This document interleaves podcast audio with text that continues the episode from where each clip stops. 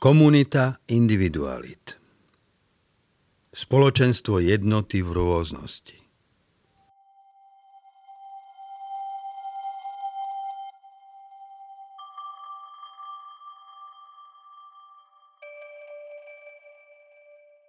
John Donne, 17. meditácia. Ľudstvo pochádza od jedného autora a predstavuje jediný zväzok. Ak zomrel človek, kapitola jeho života nebola vytrhnutá z knihy, bola preložená do lepšieho jazyka. Každá kapitola musí byť preložená. Boh používa rôznych prekladateľov. Niektoré texty sú preložené starobou, niektoré chorobou, iné vojnou či tragickou nehodou. Božia ruka je však vo všetkých prekladoch. Jeho ruka napokon zozbiera a spojí všetky roztratené listy pre tú jedinú knižnicu, kde každá kniha bude ležať otvorená jedna pred druhou. Žiadny človek nie je ostrov uzavretý do seba. Každý je súčasťou kontinentu, patrí k pevnine. Keď more odplaví hrudu, pevnina sa zmenší. Smrť každého človeka ma umenšuje, lebo som súčasťou ľudstva. Nepýtaj sa teda, komu zvonia do hrobu. Tebe zvonia. T.S. Eliot Hľaď, odkiaľ prichádzame. Zomierame so zomierajúcimi. Hľaď, odchádzajú. A my ideme s nimi. Rodíme sa s mŕtvými. Hľaď, vracajú sa. A privádzajú nás späť. Antoine de Saint-Exupéry A keď vstúpite do môjho chrámu, zmocní sa vás duch jeho jednoty i vznešenosť jeho ticha. A keď uvidíte, ako sa bok po boku skláňajú pravoverní s rebelom, sochár s leštičom stĺpov, učenec s prostým človekom, veselý so smutným, nepovedzte mi, že sú to príklady roztrieštenosti, lebo sú jedným celkom a spája ich jeden koreň a cez nich sa chrám uskutočnil. Keďže cez nich našiel všetky nevyhnutné cesty. Významný talianský režisér Federico Fellini v jednom zo svojich filmov Skúška orchestra symbolicky vyjadril základný problém ľudskej spoločnosti. Dej je umiestnený do prázdnej katedrály. Diváka víta starec, prostoreký kostolník. Sprevádza ho prázdnymi priestormi a popisuje zašlú slávu. Kostol je kryptou, plnou slávnych hrobov, biskupy, arcibiskupy. Kultúra, ktorá stvorila katedrálu, je mŕtva. Priestor dnes slúži ako skúšobňa orchestra. Prichádzajú hudobníci. Zasadnú každý k svojmu nástroju. Pod starými klembami sa rozoznie hlučná hudba. V sakrálnom priestore znejú jej tóny bezducho a vulgárne. Hudobníci hrajú mechanicky, bez nasadenia. Jednoducho kašľú na vec. Niektorí, sklonení nad tranzistorovým rádiom, sledujú počas hrania futbalový zápas. Občas sa ozve hrozivé zadunenie. Priestory kostola sa zatrasú. Pred skúškou televízny reportér spoveda hudobníkov. Všetci hovoria to isté. Ich nástroj je centrom hudby. Ostatné nástroje sú len bezvýznamným pozadím pre ich hlas. Posledný prehovorí neurotický dirigent. Kedysi to bolo úplne iné. Spájala nás láska. Láska k hudbe. Dnes nás nespája už nič. Po prestávke nastane revolúcia. Hudobníci zvrhnú dirigenta, na jeho miesto dosadia obrovský metrónom. Radikálnejší revolucionári zvrhnú aj metronóm. Nastáva všeobecný chaos. Bubenik pod klavírom súloží s klaviristkou, druhý huslista mierí revolverom na prvého. Údery sa ozývajú čoraz častejšie. Napokon sa vyváli časť múru. V temnote za múrom sa kýva obrovská demolačná gula. Pod rozvalinami umiera harfistka. Atmosféra sa mení. Vydesení hudobníci sa zhrknú okolo mŕtvej. Dirigent využije situáciu a berie veci do rúk. Vráťme sa k notám, hovorí tichým hlasom. Vystrašení muzikanti sa poslušne vracajú na svoje miesta. Skúška pokračuje. Do nesúladného zvuku dirigent vykrikuje diktatorským hlasom svoje rozkazy. Film sa končí. Na ruinách mŕtvej cirkvy ľudská spoločnosť, symbolizovaná orchestrom, osciluje medzi krajnosťou bezzákonného individualizmu a krajnosťou kolektivistického totalitarizmu. Toto je náš zápas. Sme individuálne bytosti so slobodnou vôľou. Naša individualita je však vodkaná do úzlov spoločenských vzťahov. Potrebujeme tretí rozmer, absolútny horizont nad sebou, v ktorom by sa individualita a komunita spojili v jedno. Medzi kolektivizmom a individualizmom. Ľudská spoločnosť má sklon oscilovať medzi dvoma krajnosťami – individualistickou anarchiou a kolektivistickou totalitou. Zažili sme oboje. V minulosti diktatúru komunizmu, dnes odsudzenie konzumného individualizmu. Komunistický kolektivizmus aj liberálny individualizmus vychádzajú zo spoločného predpokladu. Za mierku všetkých vecí považujú človeka. Boh sa im stratil z horizontu ľudských nádejí. Obe vyrastajú na troskách náboženského vedomia. Komunizmus za mierku všetkých vecí považuje spoločnosť. Hodnotu jednotlivca vidí v tom, ako jeho život prispieva k spoločnému dobru. Zmyslom života je práca v socialistickom podniku. Dočítame sa vo filozofickom slovníku, publikovanom v 70. rokoch v Moskve. Sloboda jednotlivca má byť obetovaná záujmom spoločnosti. Nad spoločensky prospešným jednaním bdel v nacistickom Nemecku vodca. V sovietskom socializme všemocná strana. Človek bol pre oba režimy iba bezvýznamným kolieskom v mašinérii spoločenského stroja. Oba systémy v mene kolektivity obetovali individualitu človeka. Liberálny kapitalizmus za mierku všetkých vecí považuje individuálneho človeka. Všetko musí byť podriadené záujmom jednotlivca. Realizácii individuálnych záujmov sa nesmú klásť žiadne hranice. Symbolom slobody je zákazník. Chrámom takejto civilizácie je trh. Jeho všemocná, neviditeľná ruka neomilne bdie nad všetkým.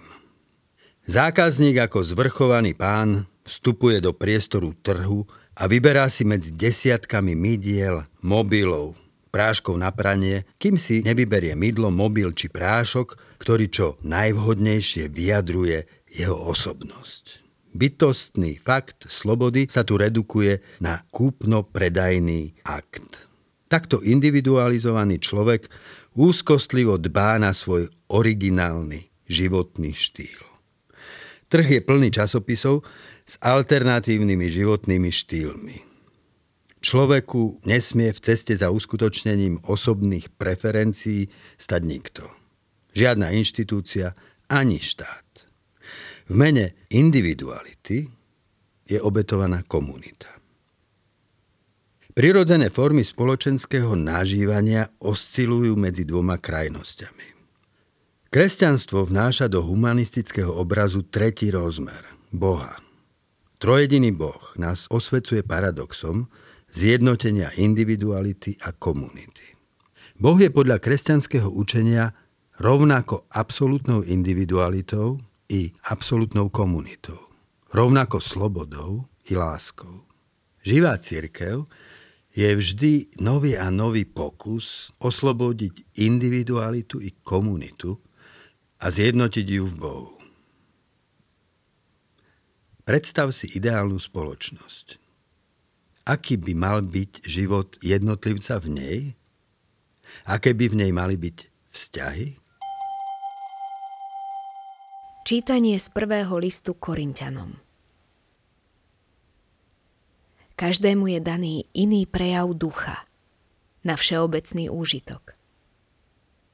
Všetko to však pôsobí jeden a ten istý duch, ktorý každému udeluje osobne, ako on sám chce. Lebo tak, ako je telo jedno, no má mnoho orgánov a častí, a predsa všetky časti tvoria jedno telo, hoci ich je mnoho, tak aj Kristus. Veď my všetci sme boli ponorení do bytia v jednom tele, či Židia alebo Gréci, otroci či slobodní. A všetci sme boli naplnení jedným duchom. Veď ani telo netvorí jeho jedna časť, ale mnoho častí. Keby noha povedala, keďže nie som oko, nie som z tela, či preto nepatrí k telu?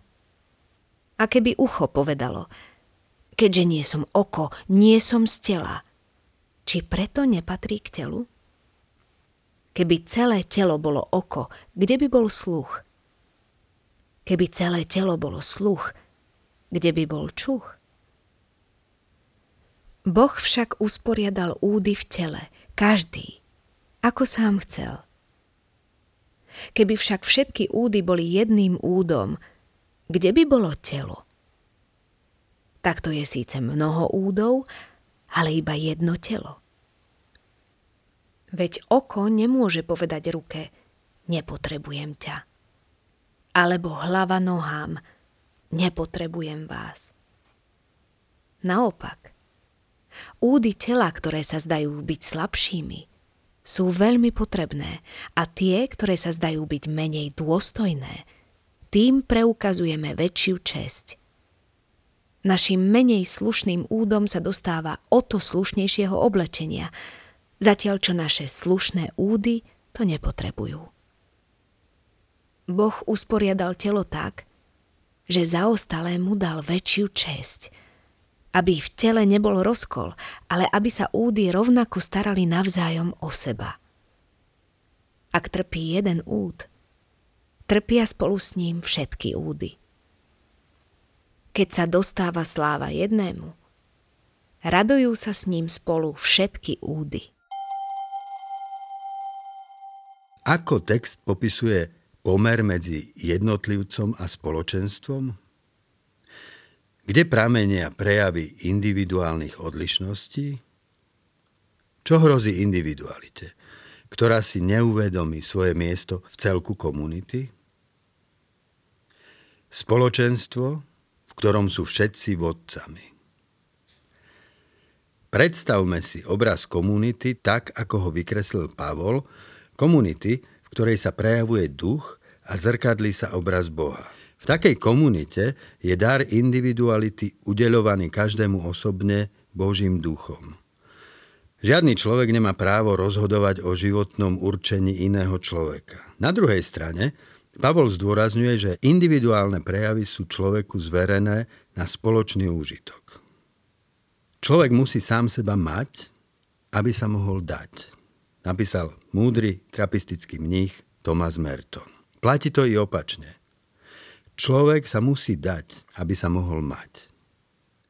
Nemôže rozvíjať samého seba bez toho, aby rozvíjal vzťahy s inými ľuďmi. Potrebuje komunitu. Pri utváraní komunity nám však hrozí isté nebezpečenstvo.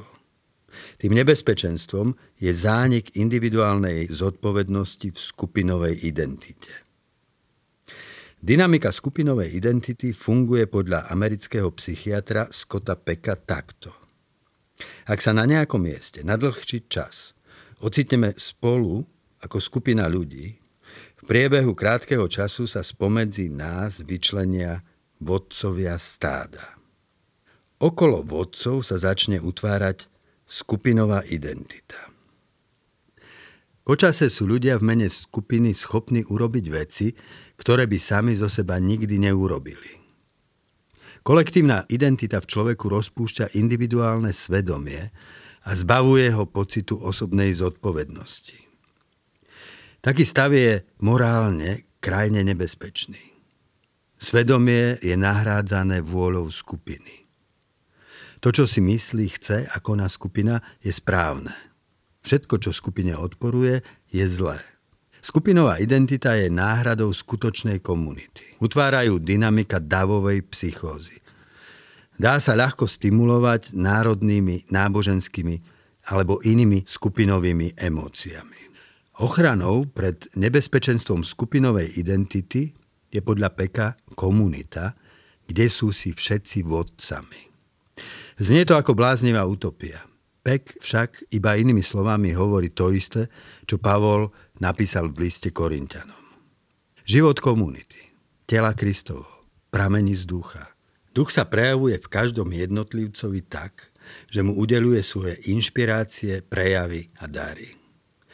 V takej komunite je teda každý v istej oblasti vodcom a autoritou. Má autoritu v tej sfére života, ktorej sa cez neho prejavuje duch. Život spoločenstva sa neorganizuje z hora. Podľa projektu šéfov či sugestií vodcov vzniká z dola, z individuálnej motivácie a obdarovania každého jednotlivca. Duchovný ideál komunity je teda komunita slobodných individualít. Individualita bez vedomia komunity. Opakom skupinovej identity je izolovaný individualizmus. Pre zdravý rozvoj osobnosti je rovnako nebezpečný.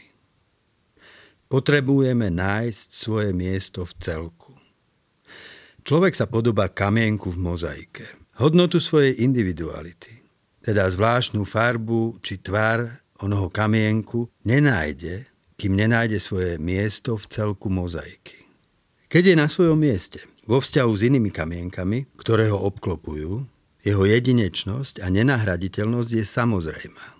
Keby sme kamienok z mozaiky vybrali a hodili na dlášku, stala by sa z neho bezcenná vec. Aj človek, vyviazaný zo vzťahov, prežíva svoju izolovanú individualitu ako márnu a bezcennú.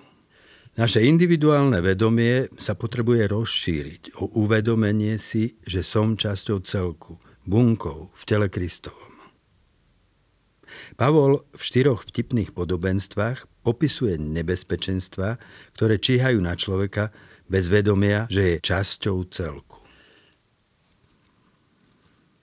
Keby ucho povedalo, keďže nie som oko, nie som z tela. Človek bez vedomia že je časťou celku. Má sklon merať svoju hodnotu tým, že sa porovnáva s inými. Ak komunita, telo, považuje za úctyhodný orgán oko, oko predsa všetko vie, všetko vidí, noha ľahko upadne do komplexov menej cenosti. Kvapka si každé ráno na nechty očné kvapky, rozhliada sa okolo seba a nič. Jednoducho nevidí. Zaujata svojou deprimujúcou slepotou, noha prehliada svoju jedinečnú schopnosť chodiť. Ani jej len na um nezíde, že svojimi krokmi môže určiť, na aké veci sa bude oko dívať. Oko nemôže povedať ruke, nepotrebujem ťa. Opakom komplexu menej cenosti je ilúzia sebestačnosti. Oko sa pozerá z hora na nohu a hovorí si. S týmto tupcom nechcem mať nič spoločné. Je to najprízemnejší tvor, akého som stretol. Špinavý, smradľavý, stále sa potí. A aký je zaslepený. Absolutne nič nevidí. Nedá sa s ním baviť o ničom. Takto sa oko môže povyšovať nad celým telom. Ja som osvietené oko tretie oko. Ostatní sú len také údy, prízemní materialisti. Nepotrebujem ich. S tými primitívmi nemám nič spoločné. Keby celé telo bolo oko. V spoločenstve, ktoré nechápe tajomstvo tela Kristovho, jednotu ducha v rôznosti individualit, ľahko zavládne uniformita. Podľa vzoru vodcu sa musia upraviť všetci ostatní. Musia si myslieť to isté, hovoriť to isté, obliekať sa rovnako, česať sa rovnako, usmievať sa rovnako, gestikulovať rovnako, čítať rovnaké knihy, počúvať rovnakú hudbu, vážiť si rovnakých priateľov, kritizovať rovnakých nepriateľov. Ak ste z takého spoločenstva stretli jedného človeka, stretli ste ich všetkých. Keď trpí jeden, trpia s ním spolu všetci. Individualistický človek stráca schopnosť vcítiť sa do iných ľudí. Je pohltený záujmom o svoje vlastné veci. Prehra iného ho skôr poteší, výhra vyvolá žiarlivosť. Naopak, čím viac je vedomý, že je tu cez druhých a pre druhých, záujmy iných sa stávajú aj jeho záujmami. Rozvinie sa v ňom súcit a empatia. Tým, ktorí trpia nedostatkom uznania a sebaúcty, prejavuje viac úcty a uznania, aby ich hambu zaodel do svojho ocenenia. Čítanie z prvého listu Korintianom Slobodný od všetkých. Dal som sa do služby všetkým, aby som získal čím viacerých. Pre Židov som bol Žid – aby som získal Židov. Pre tých, čo sú pod zákonom, ako by som bol pod zákonom, i keď nie som pod zákonom. Pre tých, čo sú bez zákona, stal som sa akoby bez zákona, i keď nie som bez zákona Božieho, ale som pod zákonom Kristovým, aby som získal tých, čo sú bez zákona. Pre slabých som sa stal slabým – aby som získal slabých. Pre všetkých som sa stal všetkým, aby som zachránil aspoň niektorých.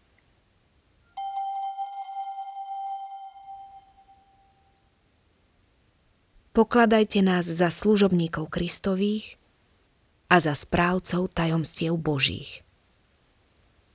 Od správcu sa požaduje, aby bol nájdený ako verný – na tom, či ma súdite vy alebo iný ľudský súd, mi veľmi nezáleží. Ani sám seba nesúdim. Nie som si ničoho vedomý, no to ma ešte neospravedlňuje. Veď pán je ten, kto ma súdi. Preto nesúďte nič predčasne, kým nepríde pán, ktorý vyniesie na svetlo, čo je skryté v tme a odhalí zámery srdc. Vtedy každý dostane pochvalu od Boha. Náš komunitný život má mnohé podoby. Sme členmi pracovného kolektívu, členmi profesijných spolkov, rodičovských združení či spoločenstiev vlastníkov bytov, sme obyvateľmi mesta, občanmi štátu, členmi církví. Ideál komunity slobodných individualít v praxi znamená, že sa v každom z týchto spoločenských prostredí snažíme uplatňovať slobodnú angažovanosť. Pavol sa usiluje byť nezávislý od mienky ľudí. Svoju nezávislosť si hájí pred svetskou spoločnosťou rovnako ako pred spoločenstvom cirkvy. Slobodu svedomia považuje za nevyhnutnú podmienku poctivého života. Iba ona nás totiž uvoľňuje k dobrovoľnej službe láske. Človek podvedome hľadá potvrdenie svojej hodnoty v ocenení inými. Stáva sa bytostne závislý na ľuďoch, ktorých osúdenie považuje za dôležité. Ľudská pochvala a odsúdenie sa stávajú kormidlom, ktoré riadi smer jeho života. Je vôbec možné oslobodiť sa z tohto zajatia a konať svoju životnú cestu v slobode? Naozaj slobodným sa človek stáva až vtedy, keď súd nad vecami života ponechá celkom Bohu. Predpokladom ľudskej slobody je dôvera v Boží súd. Ak nie som slobodný od ocenenia svetskej spoločnosti, robím kompromisy, aby som bol in. Zrádzam svoju vieru, strácam svoju tvár. Nie som schopný povedať áno, keď myslím áno, a povedať nie, keď myslím nie. Ak nie som slobodný od potvrdenia spoločenstvom cirkvy, stávam sa pokrytcom. Upadám do omilu, ktorý Ježiš vyčítal farizejom. Robím veci preto, aby ma ľudia videli. Podľa Pavla však všetko, čo nie je z viery, je hriech. Až keď sám seba nájdem slobodného v Bohu, môžem sa slobodne dať inému. Človek musí sám seba mať, aby mohol sám seba dať. Hovoriť si pravdu v láske. Základným prejavom slobodnej vzájomnosti je sloboda hovoriť si pravdu v láske. Hovorte si pravdu v láske a tak vrastajte do Krista, píše Pavol v liste do Efezu. Predpokladom zdravej komunity je základná sloboda jej členov dávať a príjmať kritickú spätnú väzbu. Pseudokomunita je typická umelými, tzv. slušnými vzťahmi. Dotýkame sa iba na povrchu, bojíme sa ísť do hĺbky. Komunikujeme iba o nepodstatných veciach, o konvenčných malichornostiach, ktoré sa nedotýkajú bytostného života. Stretávame sa v pohodlných, oficiálnych, spoločenských máskach. Aj naša zbožnosť môže byť takou máskou. Potrebujeme nájsť odvahu vykročiť z bezpečnej ľahostajnosti a hovoriť si, čo naozaj vidíme, myslíme a cítime. Inak sa nestaneme skutočnou komunitou. Dbajme o to, aby ľudia cítili našu ochotu počuť, čo si o nás myslia. Osmelme sa hovoriť im, čo cítime a myslíme my. Pravdu si však treba hovoriť v láske. Láskavá pravda je pravda vyslovená v pokore. Pokorný človek nikdy nevyslovuje konečné súdy. Je si totiž vedomý svojej nevedomosti. Nevieme, aká je pravda o našom blížnom, Vieme iba pravdu o tom, čo v kontakte s ním cítime a čo si pritom myslíme. Hovoriť pravdu v láske znamená nevyslovovať súdy, ale poctivo sa zveriť so svojimi pozorovaniami a pocitmi. Nie odsúdenie, napríklad si strašne panovačný, ale pravdivé pomenovanie svojich pozorovaní. Asi si neuvedomuješ, že tvoje chovanie na mňa pôsobí dosť manipulačne. Ak sa neodvážime hovoriť si pravdu v láske, každá naša komunita degeneruje na pseudokomunitu. Hrozí narastanie vnútorného odsudzenia, samoty a ľahostajnosti. V pseudokomunite sa nedozvieme o skutočných krízach, ktoré ľudia vo svojom súkromí prežívajú. Nemôžeme si byť navzájom zrkadlom, inšpiráciou, povzbudením, ani oporou. Téma nám kladie tieto otázky. Mám sklony k falošnej lojalite a k morálnym kompromisom? V čom prežívam pokušenie k pokritectvu? Ako komunikujem to, čo vidím, myslím a cítim? Nechyba tomu niekedy pravda? Nechyba tomu niekedy láska?